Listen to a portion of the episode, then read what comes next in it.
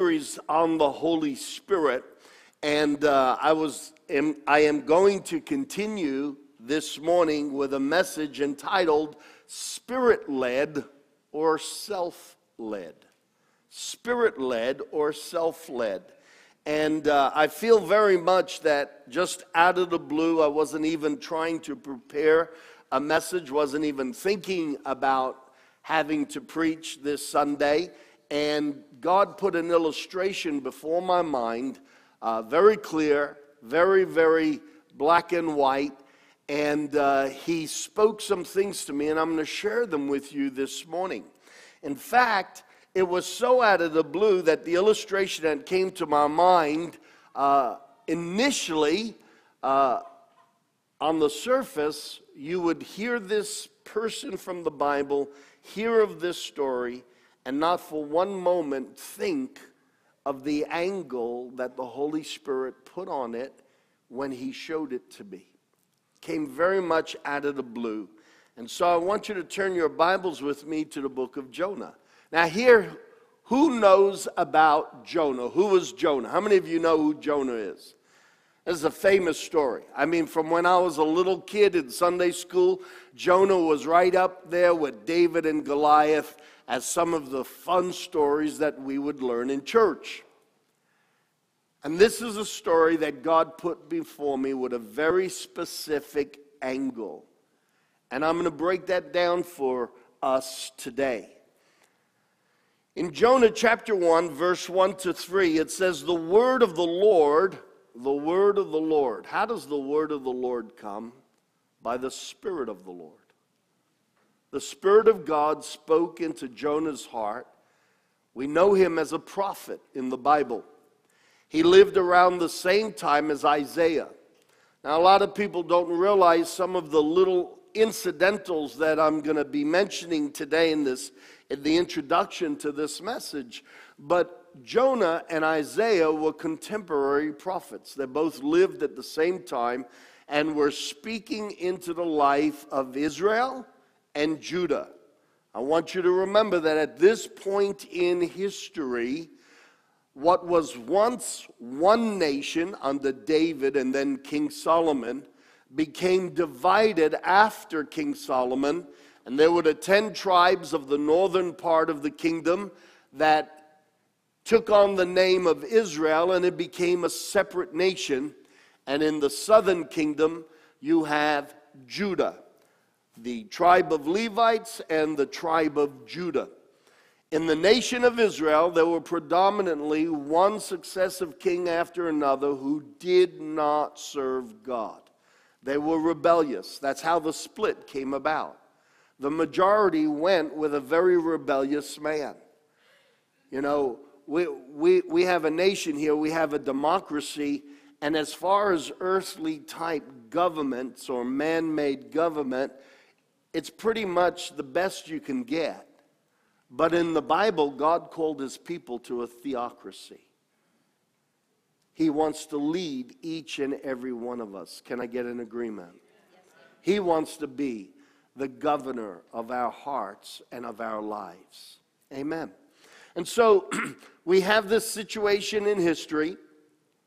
At the time of Jonah, at the time of Isaiah, the, the kingdom had already divided the 10 tribes of the north, though they were the majority, the majority actually followed a fellow who was quite rebellious, and he rebelled against the ways of God. The, the majority is not always right. I'm going to say it again, and I'm not getting political here. Don't make it political. But the majority is not always right. The Bible says that in the last days, the earth will be filled with scoffers.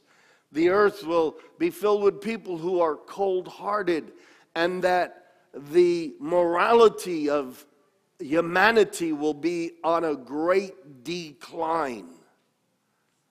The majority is not always right. And so, when we trust in a man made institution like democracy or any human government, there's going to be failures. A democracy is great while the majority of people are pro the Word of God and the principles of God. Can I get an agreement? But in our own lives, we must live a life of a theocracy where we let God be the governor of our soul and we allow His Holy Spirit to lead us and to guide us. I've said it many times and will always say it. I, I trust that I will always say this, and that is that everything in our lives must be built around the Word of God. The Word of God is our foundation. Some choose to believe that it's not inerrant, and therefore they choose and pick what they want to believe. I believe that if God can put the earth on its exact proper axis so that the gravitational pull is perfect, God also has the ability to make sure that His word is written from generation to generation without mistake. Can I get an agreement? I guess it comes back to how big of a picture do you really have of God? And I believe that God is big enough and capable enough to take care of his own and to take care of his word. Can I get an agreement? Absolutely. And so we don't conform to this world, we conform to the word of God. But here, 10 tribes had split, they had unwittingly followed a man who had uh, anarchy and division and ungodliness in his heart. And it showed up through his, gen- his descendants. And then, even as other kings came to the fore, the 10 tribes of Israel predominantly served foreign gods and they were sinful.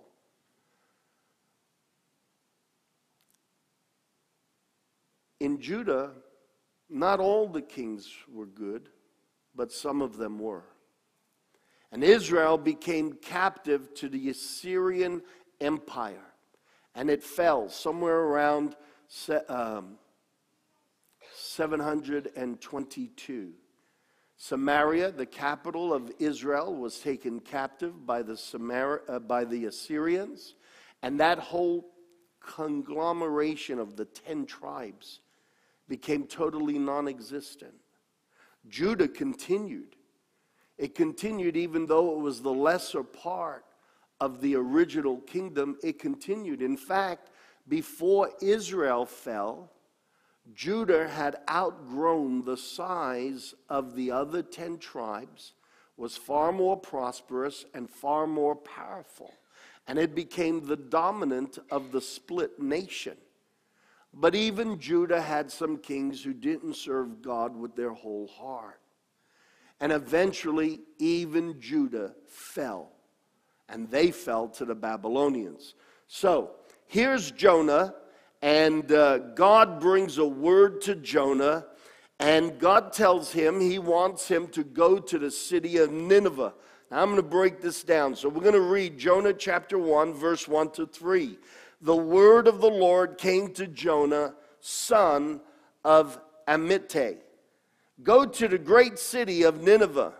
Notice even God called it great.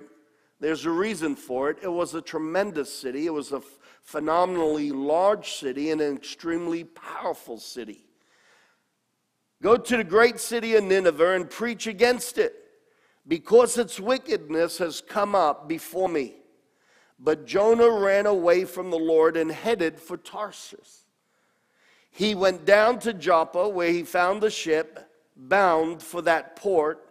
And after paying the fare, he went abroad and sailed for Tarshish to flee from the Lord. So here's Jonah, a prophet, a man of God, who often carried out God's expressed will. But right from the get go, starting with verse 1 to verse 3, we see that you can be led by the Spirit and sometimes disobey the Spirit. My sermon title this morning again is Spirit led or self led. Sometimes I come up with great ideas. Sometimes I have great notions. And sometimes they absolutely stink. Any, amen. Now, I'm going to ask you how many of you can agree with me, but before you respond, How many of you can agree with me that we're all like that? I don't want to walk away with an inferiority complex thinking everyone's saying, Yeah, Pastor, your ideas stink. We know enough about ourselves to know that at times we come up with great ideas. But at times we come up with things that are anything less than stellar. Okay? Here's Jonah, a man of God. Does this apply only to men or women in the ministry? No, it applies to all of us. If we're honest here today, every one of us knows that at times we listen to the pull of the Holy Spirit, and sometimes we don't. And the times that we listen to the pull of the Holy Spirit, it's a great thing. Good things happen. And when we listen to a different pull, it's not a great thing. And some not so good things happen. Can I get an agreement? Amen. Absolutely. So we, and I always say this, this is one of the things I love about the Word of God. Even though this is God's story, He tells the truth. He has heroes in this book, but He tells the truth about them. God is truth. And so His Word is always truth. And while He forgives our sin, we, He allows us to see true humanity because we learn lessons from other people's mistakes. Can I get an agreement? I remember when I was a kid in high school and I was always wearing my Jesus Loves You t shirts to school, uh, both in Australia and then when we came back here to, I was living in New York, and there was a poster at the time and it had a proverb and it was translated into very modern English. It was from the book of Proverbs and it says, a wise man learns from the mistakes of others. How many of you think it's good to learn from other people's mistakes? But a foolish man learns only from his own mistakes. Okay? We want to learn from the mistakes of others, and that's why the Word of God is given to us. It speaks truth, it speaks principles no, no less valid or important than the very principle of gravity. Gravity is an important principle. You don't want to step off the third floor of a, the top of a building expecting to be able to walk on thin air. Gravity is a very important principle. Can I get an agreement? Absolutely. And the Word of God is full of principles. And because it's full of principles, it has guidelines, it has uh, rules and understandings so that we could live successfully even in a world that is full of turmoil. I believe that God's word is a light and it's meant to be a light unto our feet, just like David penned in the Psalms many years ago. How many of you ever found the Word of God has been a light before your feet and it's shown you what to do and where to go and what to say and how to act. Amen. Absolutely. And the more we are spirit led as opposed to self led, the more successful we will navigate around potential problems. Well, here's Jonah. Go to the great city of Nineveh and preach against it because its wickedness has come up before me. But Jonah ran away from the Lord. Do you know that if Jonah went to Nineveh, he had a 500 mile journey to the east? But instead, he went 2,500 miles to the west to get away from God or at least to get away from what God wanted to do. Five times the distance he went in error. And uh, I, I don't want to say that this is a pattern, but when I miss God or deliberately don't obey God, I end up five times further away from God's perfect will for my life. I think we could all agree that the more we submit to the Holy Spirit and we're sensitive to the, what the Word of God says and what the Spirit of God says, we are always in a better situation. Can I get an agreement? The question is why was a man who was a prophet and he was used to hearing from God and used to obeying God. And I say that because there's no way he would have ever been given the recognition of a prophet unless he was one who successfully and historically spoke the word of God and followed through on the will of God. He had met that criteria. And so the Bible gives him the title of prophet. He was a contemporary, as I said, to Isaiah. But in this one instance, this major instance in his life that's recorded, that Jonah's mentioned, and some of the prophecies that he spoke are mentioned in, in the book of Second Kings. But this is one major point in Jonah's life, and God pens it out so it would be a lesson to us. So the question is why did Jonah want to run five times the distance in the opposite direction? Well, the answer to that lies in the city of Nineveh and even more so in the empire of Assyria. The Assyrian Empire ruled from around 900 BC to 612 BC when it finally fell and the Babylonians overtook it. They were a very, very vicious people. They were like land pirates, pirates, and so they would ransack villages and they would plunder and do everything that pirates are notorious for. You see, historically, and I love what I'm about to share with you, in a moment I'm going to read some quotes that were found in archaeology in the land of, of Assyria and in the area of Nineveh. Items, uh, articles that were carved in stone, records of the kings. And some of the things that history has discovered is pretty horrific. But what is interesting about this is that the modern world's constantly trying to disprove the Word of God, and everyone in archaeology had to admit that the same way the Bible called Assyria a very cruel and a very wicked nation, historically, the atrocities that they accomplished bear up to the uh, namesake it bore in the Bible. And so, for those of you that are a little bit delicate or squeamish, you might want to uh, close your ears just a little bit. But I'm going to read some of the sayings. This is will give you a highlight or an, uh, a behind the scenes understanding of maybe what was going on in the human heart of Jonah and why, even though he was so used to hearing from the Spirit of God, maybe this is what influenced him to rebel.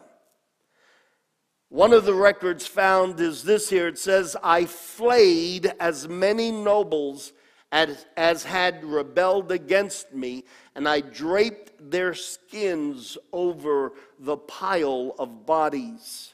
And some of them I spread out within the pile, and some of the skins I erected on stakes upon the pile. I flayed many right through my land and draped their skins over the walls of my city. Historically, we know that um, to intimidate invaders at times. They would take their enemy and skin them and pin them to the wall. And God saw this, and it, it, it, it bothered God's heart tremendously, and rightly so. God's a God of judge, justice, and He wants us to live in a righteous way, loving and forgiving. Can I get an agreement? Absolutely. And so Jonah didn't want to go and preach to them because Jonah in his heart knew that they would repent. He understood the character of God enough to know that if he went and preached to them to repent, God was probably getting ready to forgive them. And Jonah didn't have a heart to see them forgiven. In fact, it goes on in another historical writing that was found it says, In strife and conflict, I besieged and conquered the city. I felled 3,000 of their fighting men. I captured many troops. I cut off some of their arms, their hands, their noses, their ears, and extremities. The, these were a very cruel, vile people. I gouged out the eyes of many troops. I made one pile of, of the living and another of just heads. It goes on, I hung their heads on trees around the city. I think we could all agree that this would probably surpass anything you see on Halloween. Okay? And this was a normal lifestyle for these people. Now, I want to say that Jonah ended up going to Nineveh. The Bible says that while he was escaping, he came into a great storm and he knew through conviction in his heart that the reason why they were heading into a storm and the ship was about to be lost and all these innocent lives on the ship were about to be lost, Jonah knew by the conviction of the Spirit of God that God was trying to get his attention and this was because of his disobedience. And so Jonah offered to have himself thrown into the sea. And when you read the story, that's exactly what happened. And the Bible says God prepared a great big fish to swallow him up. Now, I know a lot of people will scoff at that, and yet Jesus referred to that very story, and Jesus reiterated the fact that the same way Jonah was in the belly of a whale for three days and three nights, so would the Son of Man be in the belly of the earth. And so Jesus, God in the flesh, confirmed the veracity of that story. And so, if we're going to be serious Bible believing Christians, this is an area where we have to say amen. The Word of God says it, I believe it, and that settles it. Can I get an agreement? Absolutely.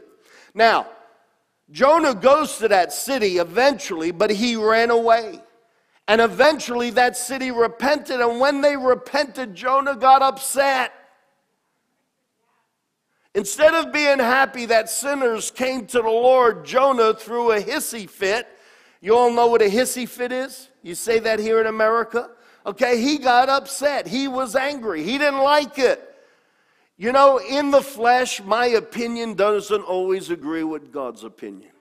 And in the flesh, my plans don't always agree with the bigger picture that God knows and that God is trying to work out. Amen? And so Jonah got upset that they repented. And he said, God, I knew you were going to do this. That's why Jonah jumped ship in one sense. He was on the ship of listening to the voice of God's Spirit, and he started to listen to his own opinions based on the facts and the information and the environment that he was mentally and emotionally filled with. This preaches to all of us. We could be motivated by many things, but the one thing we need to be motivated by all the time is the Word of God and the Spirit of God. And we all have to be honest enough to know that our way isn't always the right way, but the best way is always God's way. Can I get an agreement on that? Absolutely. Absolutely. Now, I will say this here, just before I continue the final remarks of my message. Although Nineveh repented and they escaped imminent judgment, Within a short period of less than 50 years, they continued their vile ways, and ultimately, God raised up another prophet named Nahum. And Nahum prophesied uh, Nineveh's destruction, and historically, we find that the very thing that Nahum said, Nahum said God will destroy it with a flood. Well, that might not sound like a huge deal, but what you have to understand is that the city of Nineveh, which later became the capital of Assyria under King Sennacherib, it became the capital. It was a city with walls 100 feet high. It was wide enough that they literally could race three chariots around the top of the city walls. On top of that, it was so well fortified that what they did was they built a moat around the city. But this wasn't like any ordinary moat. This moat was 150 feet wide all around the city. And by the way, if that doesn't sound impressive, this city was so big, it was three days' journey to go around the whole of the city. It was 150 feet wide, and the moat was 60 feet deep. This was a city that was impenetrable. Okay?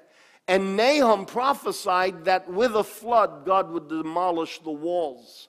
And when the Babylonians overthrew Nineveh, it was because the moat got flooded by the river and the walls started to decay and the walls caved in and the Babylonian army came in exactly as Nahum had prophesied probably 70 years earlier. The Word of God is very specific and very, very accurate. Can I get an agreement? Absolutely. But nonetheless, here we have an honest picture of how things work in humanity and in humanity's interaction with heaven. Even a great man of God who was, he had reached the accreditation of being recognized as a prophet in the land, even had moments where he didn't, he heard the voice of the Spirit and he didn't obey. Look, I thank God that the Word of God doesn't bring condemnation to us. I thank God that in the Word we see forgiveness and we see grace, and when we mess up, if we truly take accountability and recognize and stop trying to share the blame with everybody else. Do you know when we stand before God, He's not going to take you and everybody else that you think is guilty before his judgment seat, we go one person at a time. And if we're saved, you and I, we don't go to the judgment seat, we go to the rewards seat. Amen? Absolutely. But in, in nature, we share the blame. The worst thing we could do as human beings is to refuse to take accountability when we're wrong. I've lived long enough to know I've been wrong plenty times. And we've all been wrong plenty times. And the most noble thing we can do as humans is to take accountability. Don't make excuses. Don't pass the buck. Don't push the blame somewhere else. When we do that, we forfeit the opportunity to grow. Accountability will bring the power of God to change us. Hello? Repentance is taking accountability. And so, you know, when we push the blame away and we make excuses, we're trying to justify ourselves. Self justification will never win us a place in God's eyes, but humble acknowledgement of a mistake will bring the righteousness of God and will be exalted. Oh, come on, that deserved a better amen than that. Absolutely. These are life principles. They're life principles. And this is true in your marriage between a husband and a wife. Don't ever be so pa- pa- arrogant or proud that you can't acknowledge, you know what, I made a mistake and I'm sorry.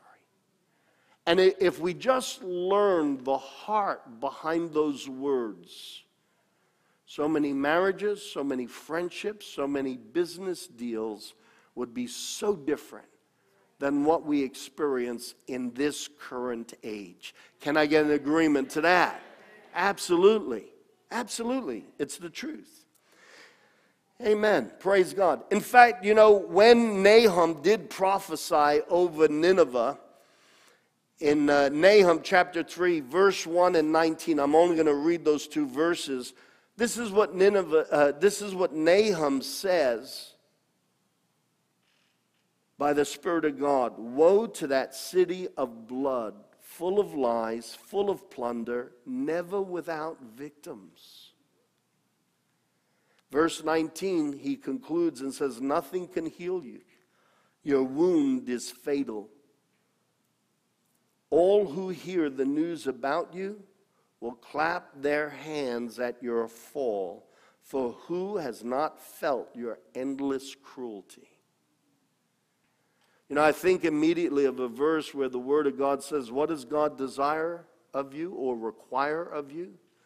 That you live humbly and righteously, and that you're full of mercy.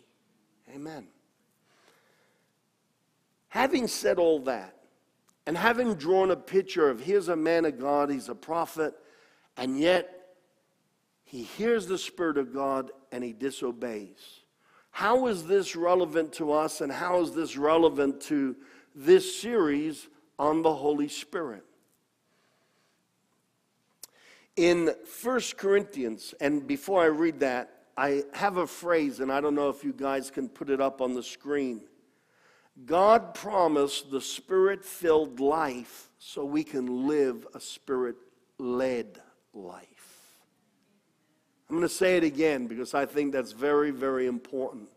God promised the spirit filled life so that we can live the spirit led life. Whatever your view is on the baptism of the Holy Spirit and speaking in tongues, the truth of the matter is that whether you believe it's for today or not, and we truly do believe it is and have seen the manifestation of the gifts of the Spirit, and we welcome them. But the reality is that the whole reason for this experience and being filled with the Holy Spirit is so that is not so that we can hold up little badges of honor. I have this gift and I have that gift, but so that we can live a life that is beyond being compliant to the Spirit. It is a life that is led and influenced by the Holy Spirit of God. Can I get agreement? God promised the spirit filled life so that we can live the spirit led life. Whether it's in your marriage, in your relationship with your sons and your daughters, whether it's in business, God wants a church that is being led by His Spirit because the moment we're led by our flesh, we're in trouble. And if the church the people, if we, the church, are led by our flesh, the nation around us will also suffer because we're their greatest hope. And the only reason why we're their greatest hope is because Christ in us is the hope of great glory. When the church is truly living a spirit filled life, when it's acting out of the Spirit of God and not out of deceit, not out of selfish ambition, not out of ego, not out of resentment or a grudge or out of prejudice. When the church is living a spirit filled life, the world sees and the world is affected by the Spirit of God in His church. Come on, give the Lord a praise offer. Absolutely. In 1 Corinthians chapter 14 verse 29, the apostle Paul this chapter he's talking about how to administer the gifts in the church and the mere fact that he has to teach it is because the flesh can get in the way. And at times we can do things that are good for us but not beneficial for everybody else at the same time. And I'm going to hone in on just one verse here in particular. The Apostle Paul says in verse 29 of chapter 14 two or three prophets should speak, and the others should weigh carefully what is said. Why is that? Because we can be spirit led one moment, and we could be selfishly influenced another. We can hear from the Spirit of God just like Jonah, and then sometimes act out of our own motivations, act out of our own fears, act out of our own prejudice, act out of our own judgment. I've been doing this series, and God put it on my heart a couple of months ago to do this series. And very, very consciously in my heart, I am aware of God's desire to raise up His, his church, His people, His sons and daughters to be a better image of what the church of Jesus Christ can be. And that goes for your pastor as well. You see, the more we are spirit led, the more America will become great again. And the more the church around the world is led by God's Holy Spirit, revival will literally rain down on the four corners of the earth. What the world needs in the 60s, they coined a phrase what the world needs is love. And what the world really does need is for the love of God to be showing through every born again Christian. Amen. And I don't always exude love. I mean, you see me preaching here, and people say, Man, you you get so smiley. Sometimes, you know, your eyes just become little, they become small. I guess uh, now I'm trying to be so politically correct so that no one gets offended but I look like I might even be Asian, all right? My cheeks are over swollen and I start to smile. I might smile all the time, but love isn't in my heart all the time. I am sometimes pushed by attitudes. I am sometimes provoked. I am sometimes irked. And I realize that my flesh can react at any given moment. And so I have to constantly keep myself under the influence of the Holy Spirit of God because there's a lot of unholy spirits around the place. Come on. Am I preaching to me? Yes. Am I preaching to you? Yes. Amen. Amen. And Paul says, let two or three prophets speak, and everything should be weighed carefully. And that word weighed is from the Greek, and uh, the Greek word diakrino, diakrino. And uh, whenever I go to use these uh, uh, Greek words, I think of the fact I got Gina over there, and she's probably saying, oh, he's pronouncing that all wrong. it's like me trying to speak Spanish. You ever watch a, a very, very non Latino person trying to speak Spanish? and we just totally mess up the accents and get it all wrong. All right, so anyway, uh, in the Greek, it means to distinguish, to judge, as in to test, to, to look at it and check it out. Isn't it interesting that though the spirit of prophecy from the Holy Spirit can come, the question isn't the Holy Spirit, the question is the vehicle. Can I get an amen, Pastor Jan? Because it's very quiet out here. The Holy Spirit is never wrong, but sometimes we could put our own taint on things. You notice it's a spirit led life, not a spirit controlled life. God will never turn us into a robot. Jonah wasn't a robot. God doesn't want you to be a robot. If you obey as a robot and he just possesses you, there's no credit to your name. But God takes human entities and human vessels who have the ability to disagree and disobey. And when we agree with the Spirit of God, there is great reward for us pers- personally and great reward for the thing that He told us to do. Amen. And so the apostle says, weigh prophecy. When there's prophecy, test it. How do we test it? Does it line up with the Word of God? Does it contradict the Word of God? Is it self serving and self seeking? Or does it come to serve and to bless? You see, there are many ways to live our lives, but the best way is to live our life led by the Spirit of God. And so even the gifts are not without testing.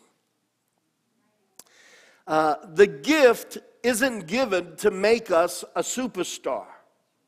The gift is given to make us a servant. Sometimes in our American culture, and please, I'm every bit American. I may have spent 29 years in Australia. I love this country but I bleed the kingdom of God. Amen. I am kingdom orientated long before I'm American or Italian. Okay? And I want to live for the kingdom and I want to be true to the kingdom. Okay? And uh, so, what we see here is in our culture in America, we love to have our heroes. And now I'm not against heroes. We love to have our stars. We love to have our celebrities. And in the church, there is a great place for us to learn about honor. But sometimes we misinterpret honor and we turn personalities in the church into superstars. And then we want to use the gifts of the Holy Spirit because the motive in our heart is so that we'll be seen. When God uses a person with a gift, the emphasis isn't on the person with the gift, the emphasis is on the person who's going to be the recipient, the benefit of that word. God's telling that person how much He loves them. And so the emphasis is on, that, on, on them. But sometimes in the church, we exercise the gifts so that people see us and they think more highly of us, and it becomes our means of gaining uh, uh self approval, okay? But that is a very fleshly reaction. And if I'm going to preach to you on the Holy Spirit and the functions of the Holy Spirit, while I want everyone to move in the gifts of the Spirit, we want to be full of His Holy Spirit and not full of self seeking, self uh, awareness, or self promotion. We want to do everything to edify the King and the citizens of His kingdom. Go on, give the Lord a clap. Absolutely. Now, I said that the gifts aren't given to make us a superstar, but to make us a servant. Now, let me just make something very clear. We're much more than servants, we're sons. We're co heirs with Christ. But for a moment, I want you to understand I used the word servant and I battled about using the word servant because we're much more than servant. We are co heirs with Christ. But in this instance, I used it to put the emphasis and to show that the person who's exercising the gift, it's not about you, it's about the person that God's trying to reach. The emphasis is on them because God so loves them, He wants to bring a healing. God so loved them, He brings a word of knowledge. God so loves them that He brings a prophetic word to exhort them. And isn't it funny how the human nature has a way of making it about us? And so I use the word servant because when we operate in the gifts, we're just a vehicle. Hello? Come on, that was good preaching. Somebody say, that was good preaching. Amen, Pastor Rob. All right. So Paul says, weigh up every prophecy. Test it, check it out. You see, in this church, while I'm the senior pastor, I pioneered this church. This is actually the fourth, uh, the fifth church that we've pioneered from the ground up. Four in Australia, we were overseeing 12 churches in Australia. I'm going to ask Pastor Carlos, is he back there? He's helping in the kitchen? All right, Pastor Tom, would you make your way down the front? Pastor Steve, make your way down the front. Pastor Jan, make your way down the front. I want you to understand something. The kingdom of God has got to operate very differently than our worldly culture. In the world, it's all about who's the head. I've been a pastor for well over 40 years. I've preached in many nations around the world. Now, Pastor Amy's in the other a section of the building running the children's ministry, and obviously Pastor Carlos has helped preparing the meals for this afternoon. Pastor Steve is not on staff here, but every Tuesday, while he is a pastor, he's not on staff, he's not paid, he volunteers. Everything he does, he volunteers. Thank God for that. Amen. Pastor Jan, Pastor Tom, Pastor Carlos, and Pastor Amy meet with me. I meet with them every week, every Tuesday. I'm going to ask you a question before this congregation. Do I just do whatever I want, or do I submit ideas to you guys and ask you for honest feedback and advice? Each one of us. Constantly or occasionally? You see, we have to understand that we are a body and we work together. Now, do we function as a democracy? Do we take a vote and then the, the majority wins? No. We've never done that. But they speak to me has the opinions and the attitude of the team ever changed my direction? Yes. Right. The Bible says, in the multitude of counsel, there is wisdom. And though I pioneered this church and many others and taught in Bible colleges in England, in Australia, in the Solomons, have my own Bible college here, I, I understand the principle of God is it doesn't matter where you are in leadership, we submit one to another. Why? Because in submitting, we keep the Holy Spirit of God around us. The flesh is very much about self promotion. Amen? And so it's very important. So this church is governed by a team of pastors Pastor Amy, Pastor Carlos, Pastor Steve, Pastor Jan, Pastor uh, uh, Tom, sorry. And then we have others that we see as elders and whatnot that we also consult. So much more than when someone learns how to step into a gift, that doesn't give them instant recognition and a permanent position. When you start to operate in the gifts, understand we could be influenced by the Holy Spirit one moment, and if we're honest, we could be influenced by a wrong spirit the next moment. Amen. Would you give these guys a big hand? Thank you. Peter and the disciples were going door to door, healing the sick, casting out devils.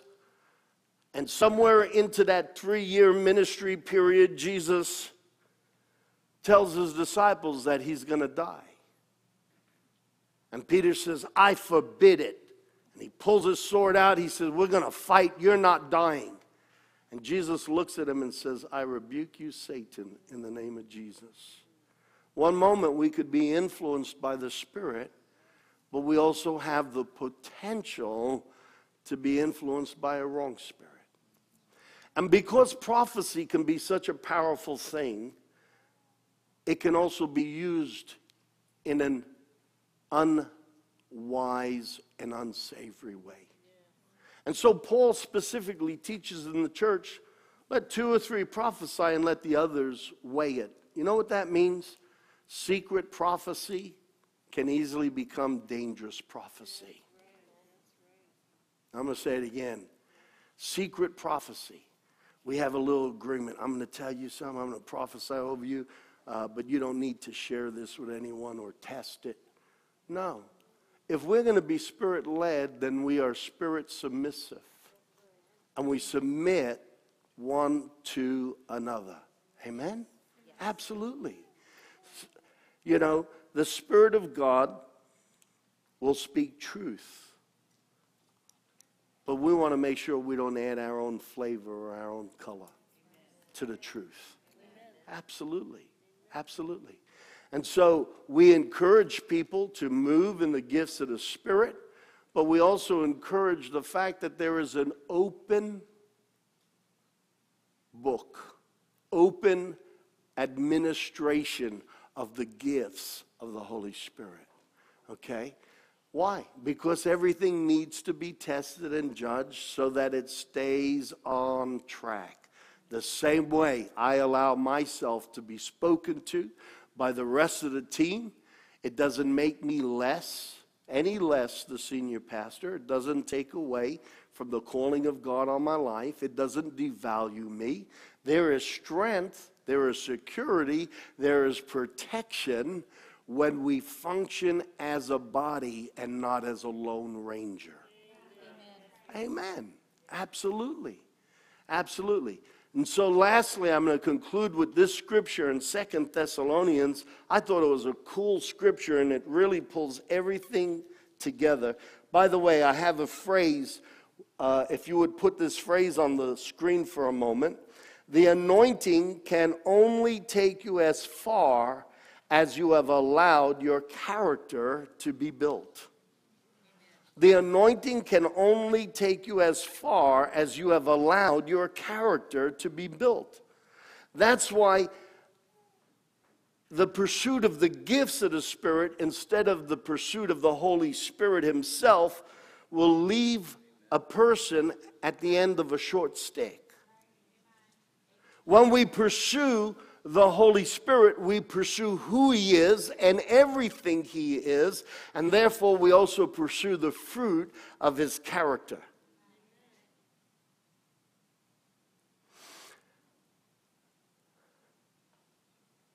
If you live a life only filled with the fruit of the Spirit of God, you'll live a very noble and ethical life.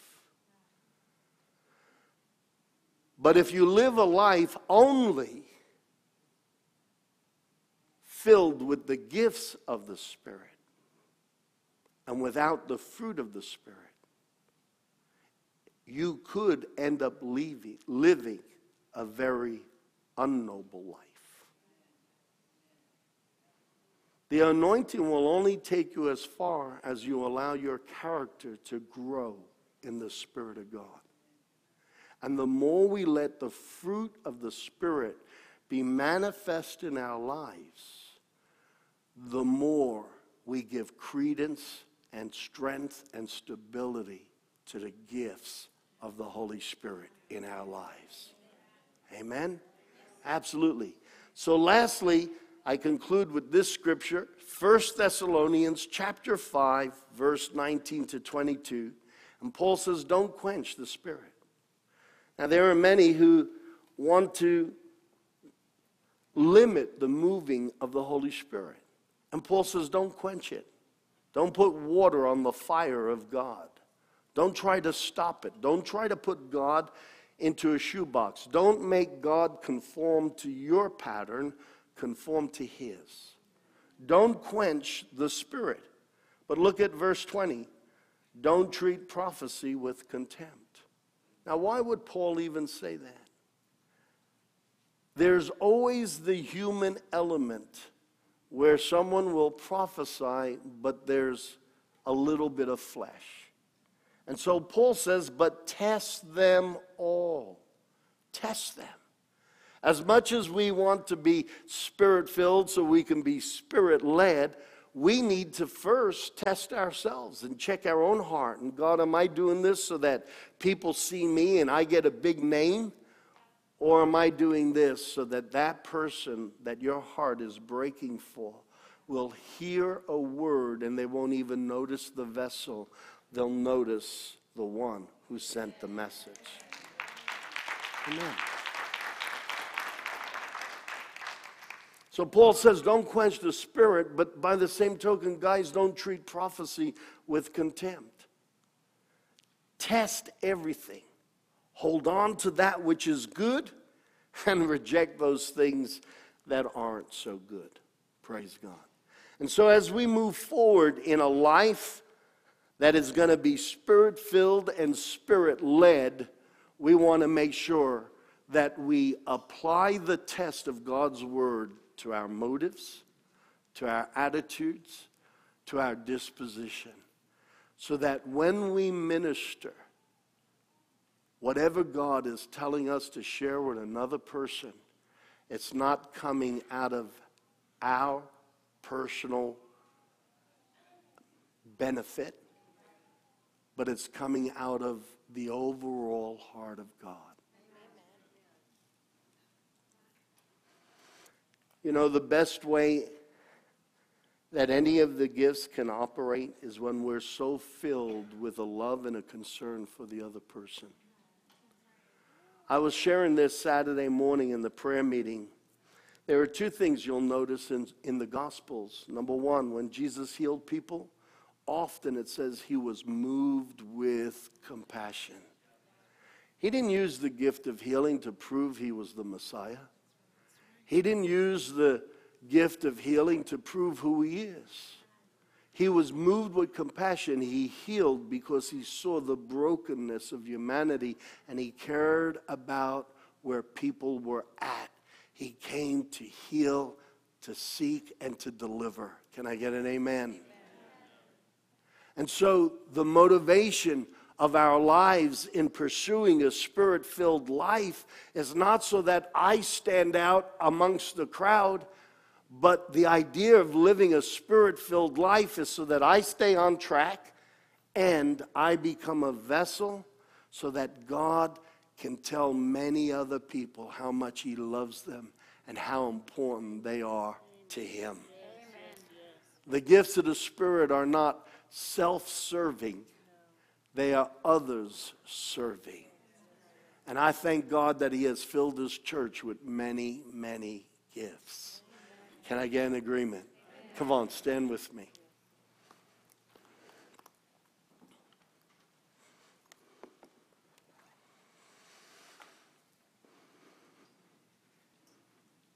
Paul teaches his church be eager. Be eager to move and to seek the gifts of the Spirit, but never at the exception of seeking Him the Holy Spirit of God. It's the character of God that preserves and keeps safe and genuine the gifts of the Spirit. It's the character, the fruit of the Spirit, that preserves and protects and keep safe the gifts of the Spirit. Amen. Absolutely. Praise God. God is good all the time. I want everyone to repeat after me I am the beloved of the Lord. He sees me, He gets me, and He loves me. And He has raised me up and seated me with His Son in heavenly places not so that I have a tourist vantage view. He seated me in the heavens to rule, to act on behalf of His Son. I am a co heir with Jesus Christ, born again, washed in the blood, and I hear from the Holy Spirit. Now I'm going to pray. Father, I thank you for what you're doing in our lives. And I thank you that you are cleaning up your church from the top down. You're preparing your church for a great revival.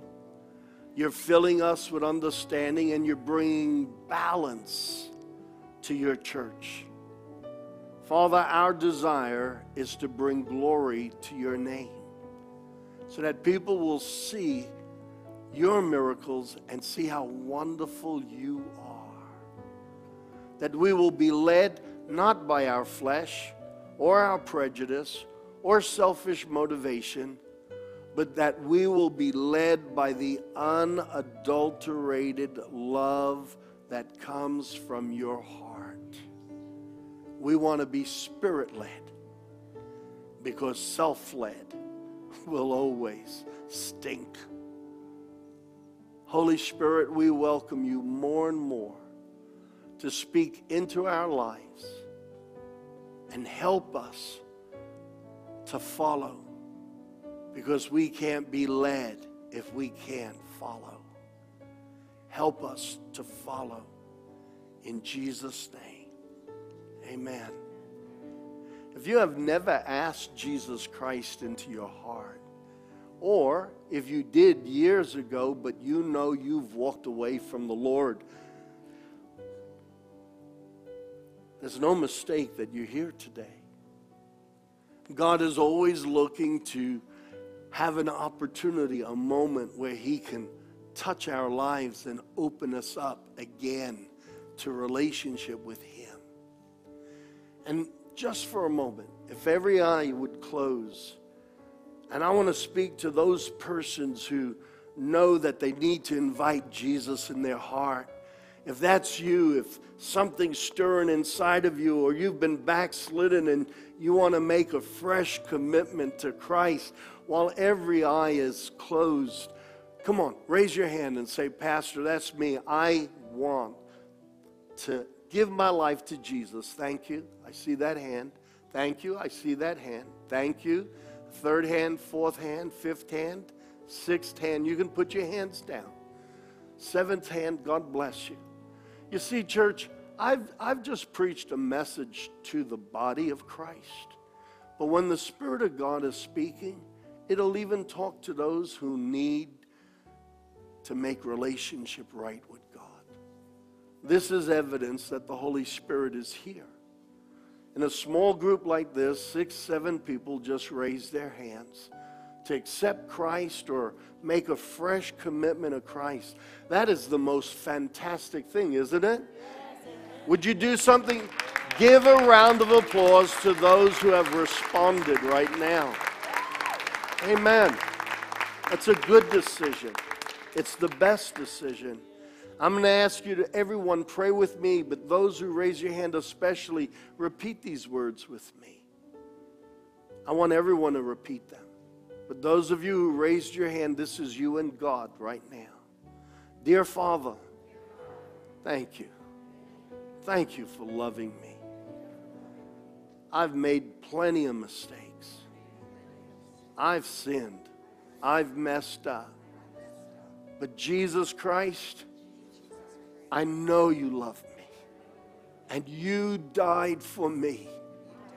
And today, I submit to you Jesus Christ, come into my heart, live inside of me, influence me, and lead me and guide me. Forgive me of all of my sins. I accept you as God. I accept you as my Lord and Savior. And today, I believe I choose to believe that you are writing my name in the book of life. And I thank you, Father, that today Jesus Christ is my Lord and Savior. And today I now have relationship with you. Thank you, Father, for not condemning me but loving me. Amen. Amen. That's seven hands that went up. And I want you to give all the glory to God. Come on. Absolutely. Give all the glory to God. Those of you who have raised your hand, if you would like to, if you feel comfortable, please come see me up the front. If the members of the church would maybe hold back from trying to grab Pastor, uh, come and see me. Pastor Tom's going to join me out the front. I'd love to pray with you for a moment, give you a, a word of advice. But I think this is awesome. God is moving. God is moving. When would you think you preach on the gifts of the Spirit and people are getting saved? Asking Christ in their heart or making a fresh commitment. Amen. God is good. Now, as we disband, don't forget, we're raising money uh, to send these gift boxes to third world countries. That's why we're selling pasta. None of that money is going to the church, it's all for missions. And I believe in a week or two, we're going to be stuffing all these boxes with the gifts that have been collected. So go outside into the foyer if you haven't already ordered, we have a few limited extra meals. Purchase a meal, it'll benefit some kid in a third world country. God bless you, church. I'm looking forward to seeing you again next Sunday. Come on. God bless you. Have a great day. Turn around to someone, give them a high